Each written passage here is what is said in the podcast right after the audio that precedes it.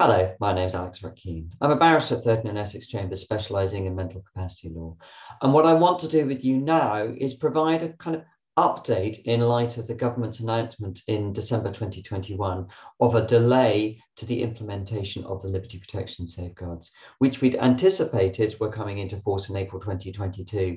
Although I have to say it's been apparent for really quite some number of months now, it being December 2021, that that simply was impossible.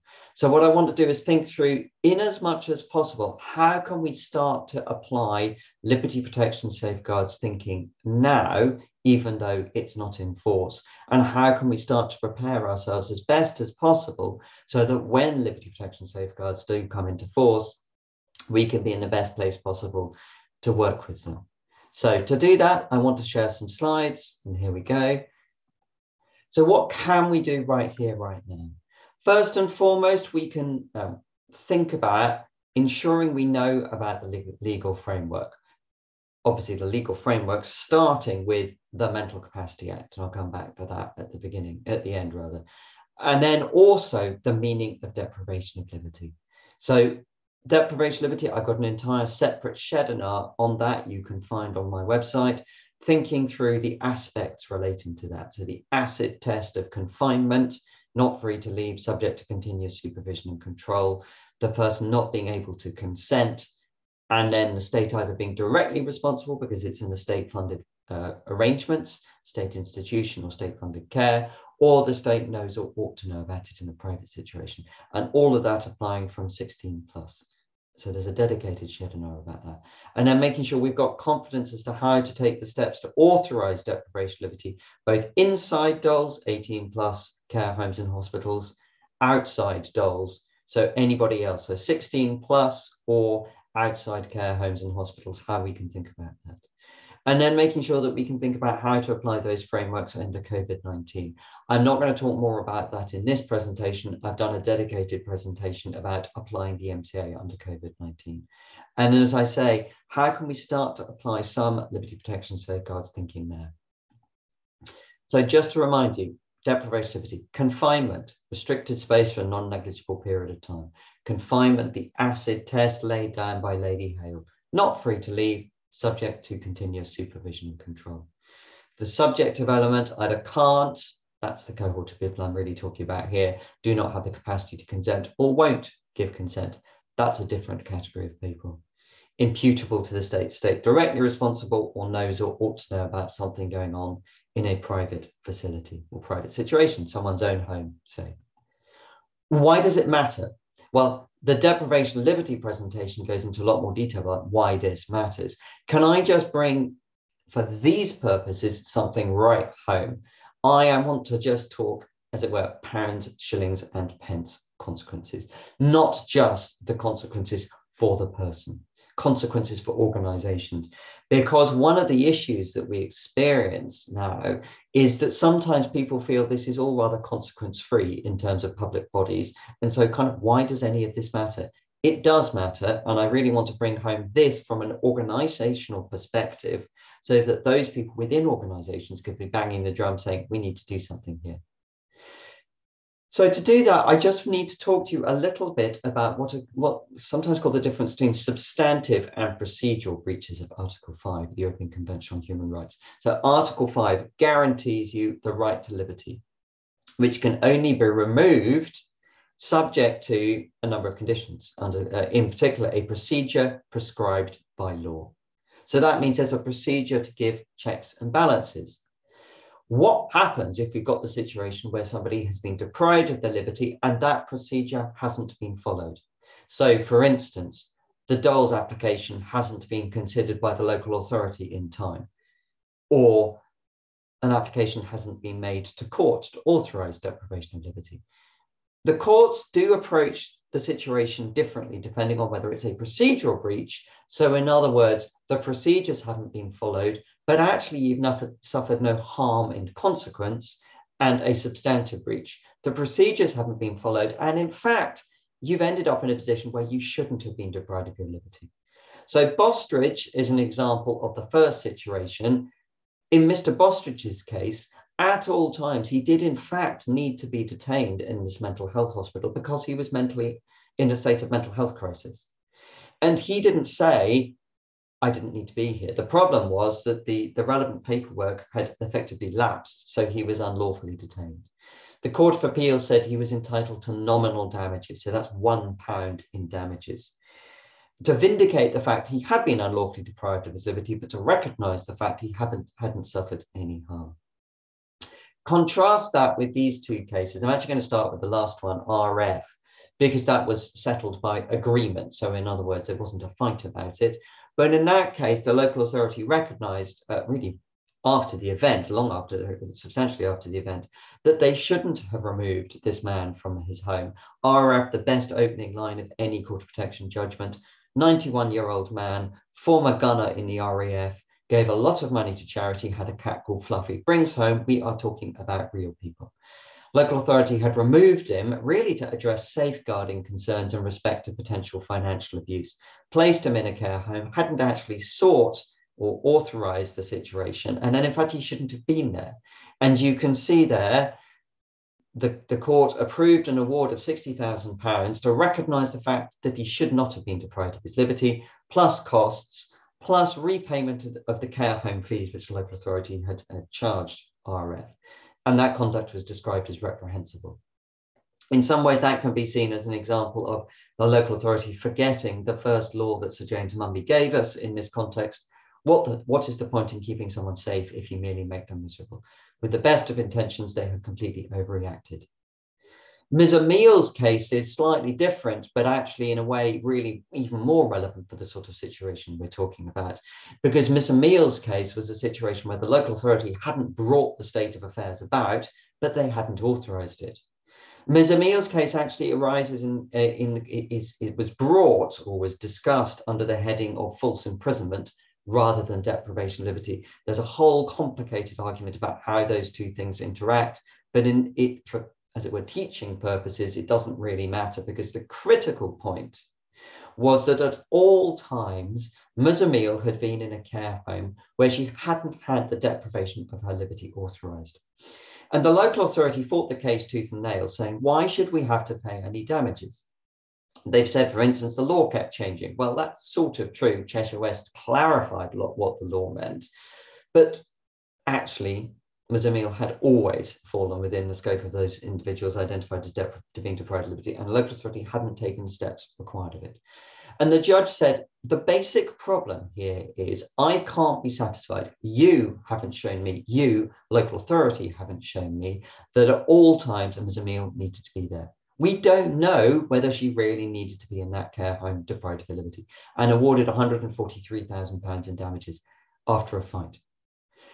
So the critical point is it's going to be on the body which is responsible to show that no harm is caused. I have deliberately used the word responsible body there. Those of you who know something about liberty protection safeguards will know that's a term which appears in it. I'm not using it necessarily in exactly that term, but I'm doing something deliberately to cover the fact there might be two different things going on here. One might be that it's the organization which is actually holding the person. The other is it might be not the organization or the place which is holding the person, say the care home, but the local authority who hasn't authorized. And the courts might well take the view that both are responsible. One has actually got the person and in principle could always let them go. The other is the organization who Parliament has said in DOLS context should be authorizing care home, hospital, and hasn't done their job in time.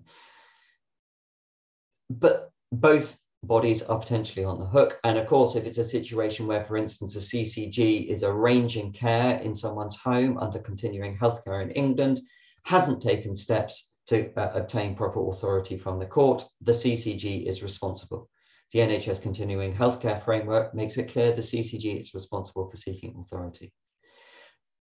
At all times, can you show this person actually needed to be here and is suffering no harm? If you can't, real damages consequences should follow. One way of thinking about this and to apply um, start, well, not quite LPS thinking, but one way of thinking about this to identify, well, how do we know which side of the line this person is, is the approach which is already in section 4B Mental Capacity Act, which says, if you have made an application to court, you are allowed to deprive the person of liberty in order to carry out life sustaining treatment or carry out a so called vital act. In other words, prevent a serious deterioration in their condition. Once you've made an application to court in a situation which wasn't covered by DOLS, authority to deprive the person of their liberty exists until that application is determined by the court and so long as at all times those are conditions met. So carrying out life-sustaining treatment, preventing a serious deterioration in the person's condition. That to me is a very good way of analysing, is this a situation which might look like a procedural breach or is this a situation which might look like a substantive breach? So those are some thoughts that as it were, how to think carefully about all of these situations we need to be worried about, which ones do we need to be particularly worried about? That's just to give you the most recent DOL stats in, DOL, in December 2021 in England. It is, to be honest, amazing people managed to keep doing this work at any level during the, the height of the first wave of the pandemic. But it is really important to note the average length of time for completed applications in England and where in England was 148 days. The longest an urgent authorization could last for is 14 days. So everyone in day 15 to day 148 is unlawfully deprived of their liberty in a care home or hospital if their application has been sought and has yet to be granted. So that's where this section 4B test really needs to come in. You can see there's a major acute hospital problem, the bottom one, 60,000 applications not granted. Some of those are because the person has either died or got better and gone home. Some of these are because cases are being sought, authorities being sought, where people are really actually in the carve out identified, and I talk more about in the deprivation of liberty shedinar, the carve out where the person isn't actually to be seen to be deprived of their liberty because they're getting immediately necessary life saving physical health treatment under exactly the same conditions they would be on, uh, uh deliver, it would be delivered under if they had capacity to agree to them. So there are some applications which sh simply shouldn't be being made in that context. There's more guidance in the deprivation of liberty shedinar. So I said I would think a bit about how to apply LPS thinking now. So it's really important to understand liberty protection safeguards are not enforced. The 2019 Mental Capacity Amendment Act isn't enforced. So you can't rely on, for instance, what we're going to be able to rely on in future, the so-called emergency deprivation liberty provision. I would say it is actually very misleading. The legislation.gov.uk website has the Mental Capacity Act as amended by the 2019 amendments bringing liberty protection safeguards without making clear that some bits of it aren't yet in force. So you need to be careful to be aware that you can't say it's an emergency, I'm depriving you of your liberty, and then rely on Section 4B Mental Capacity Act. I'm afraid that's just not in force yet. But you can start to applying LPS thinking now. If you're in a DOLS context, you can really front load you can really front load by thinking very carefully, and you should already be doing this, to be honest, about does this person really need to be confined? Are there other things we could do which could mean this person doesn't need to be subject to continuous supervision and control, not free to leave? Really thinking about this capacity issue. Does this person have capacity to consent to these arrangements, in particular, the arrangements which confine them? And they, all of this should be done at the point of care planning the more the, the work can be done at the care planning stage, Care Act, for instance, Social Services Wellbeing Act, the more that can be done, the more it is possible for the best interest assessor to be guided a great deal in thinking about these situations by the work which has already been done. There do needs to be, there does need to technically be a fresh determination about capacity, mental disorder, whether the deprivation of liberty is in the person's best interest and necessary and proportionate to the risk of harm they'd suffer otherwise. But the work can be guided a great deal by the stuff which was actually done first time around. And always remember, and this really is the main point of LPS when it comes in, if you do the work right first time around, you may well go, actually, we don't need to bring about the state of affairs which we're seeking authority for.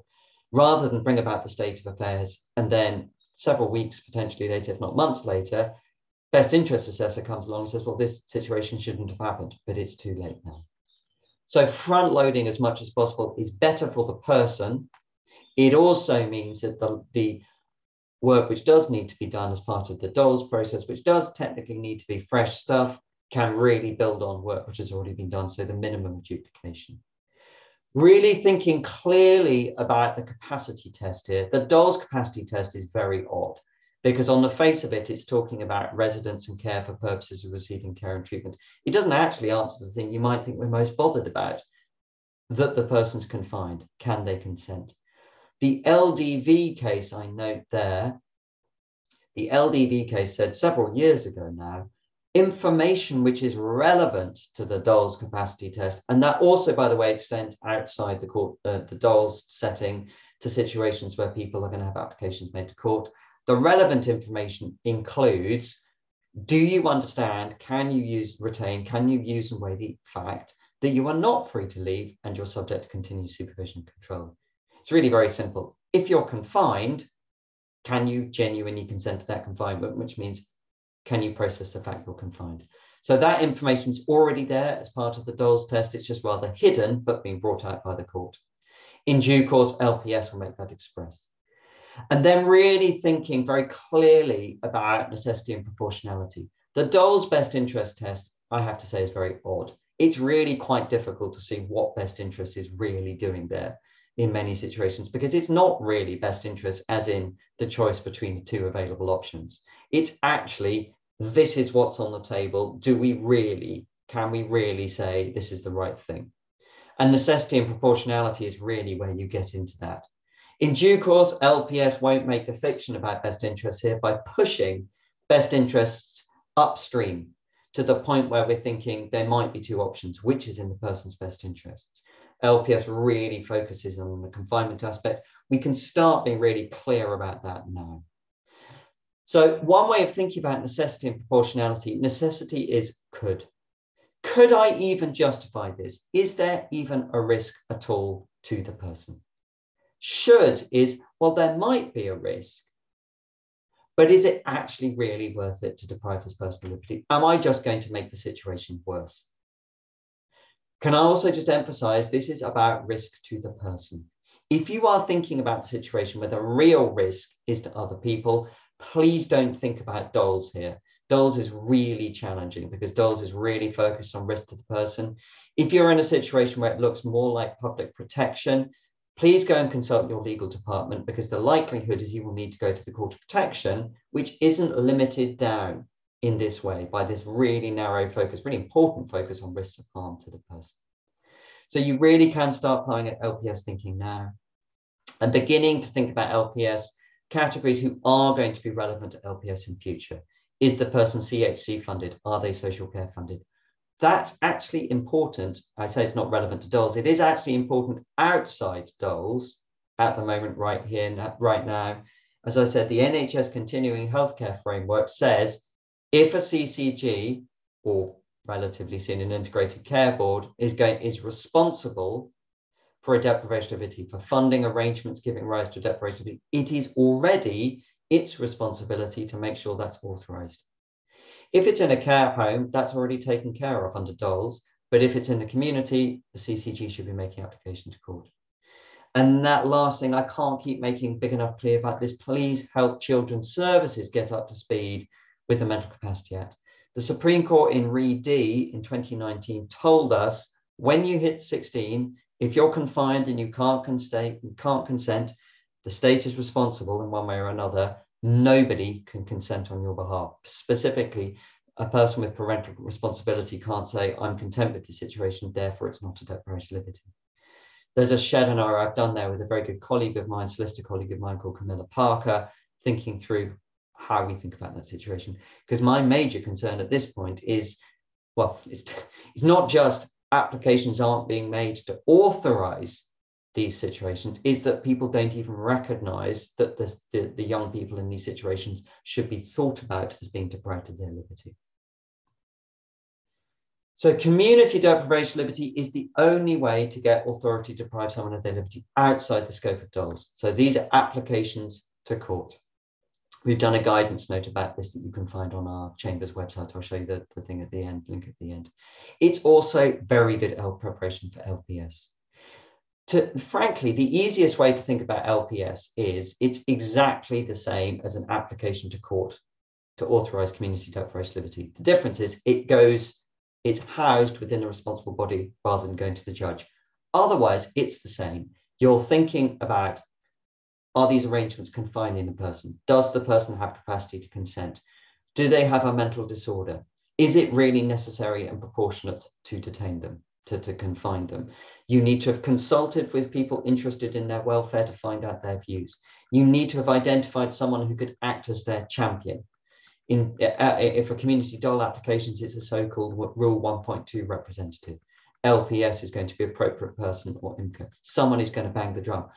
All of that stuff is done. At the moment, that is routed to court. In due course, will be routed within the responsible body. And a quite crude way of thinking about this is if there's a situation which is in due course going to have the relatively light touch scrutiny under the liberty protection safeguards, that is a situation where the court will consider it without a hearing. If this is a situation where there's reason to believe the person might not want to be there to be cared for or to live there, or there's some other factor, the court will have to have a hearing. It's crude, it's not exactly that exactly mapping across, but that is one way of thinking about how this is going to track through to LPS in due course, this LPS style of thinking. So this is really good training. It's also the only way to get authority to deprive someone of liberty outside DOLS. And that section 4b, this applies already. When the application is made, there is authority so long as it's necessary to provide life-sustaining treatment or you reasonably believe it's necessary to prevent a serious deterioration in the person's condition. So beginning to prepare for LPS, all of these that are important, the top four. The bottom one is crucial, strengthening knowledge to mental capacity act. Otherwise, we are just completely wasting our time. And this is stuff we can do right here, right now. Thinking about how to think better about capacity, how to think better about best interests. For what it's worth, I've done webinars on both of those you can find on my website. So these are things we can do now. We don't need to be going, oh, we can't do anything because we don't know when LPS is coming in. This is stuff we should be doing now. It will make the transition to LPS easier in due course, but it will also mean we're doing our job better at this point. So very lastly, some resources. That top link there is the mental capacity uh, resources page on our Chambers website. You can find the cases I've been talking about, like LDV and RED there. You can also find guidance notes, including on so-called community deprivation liberty applications and then a range of other resources there for you. Thank you very much indeed for watching.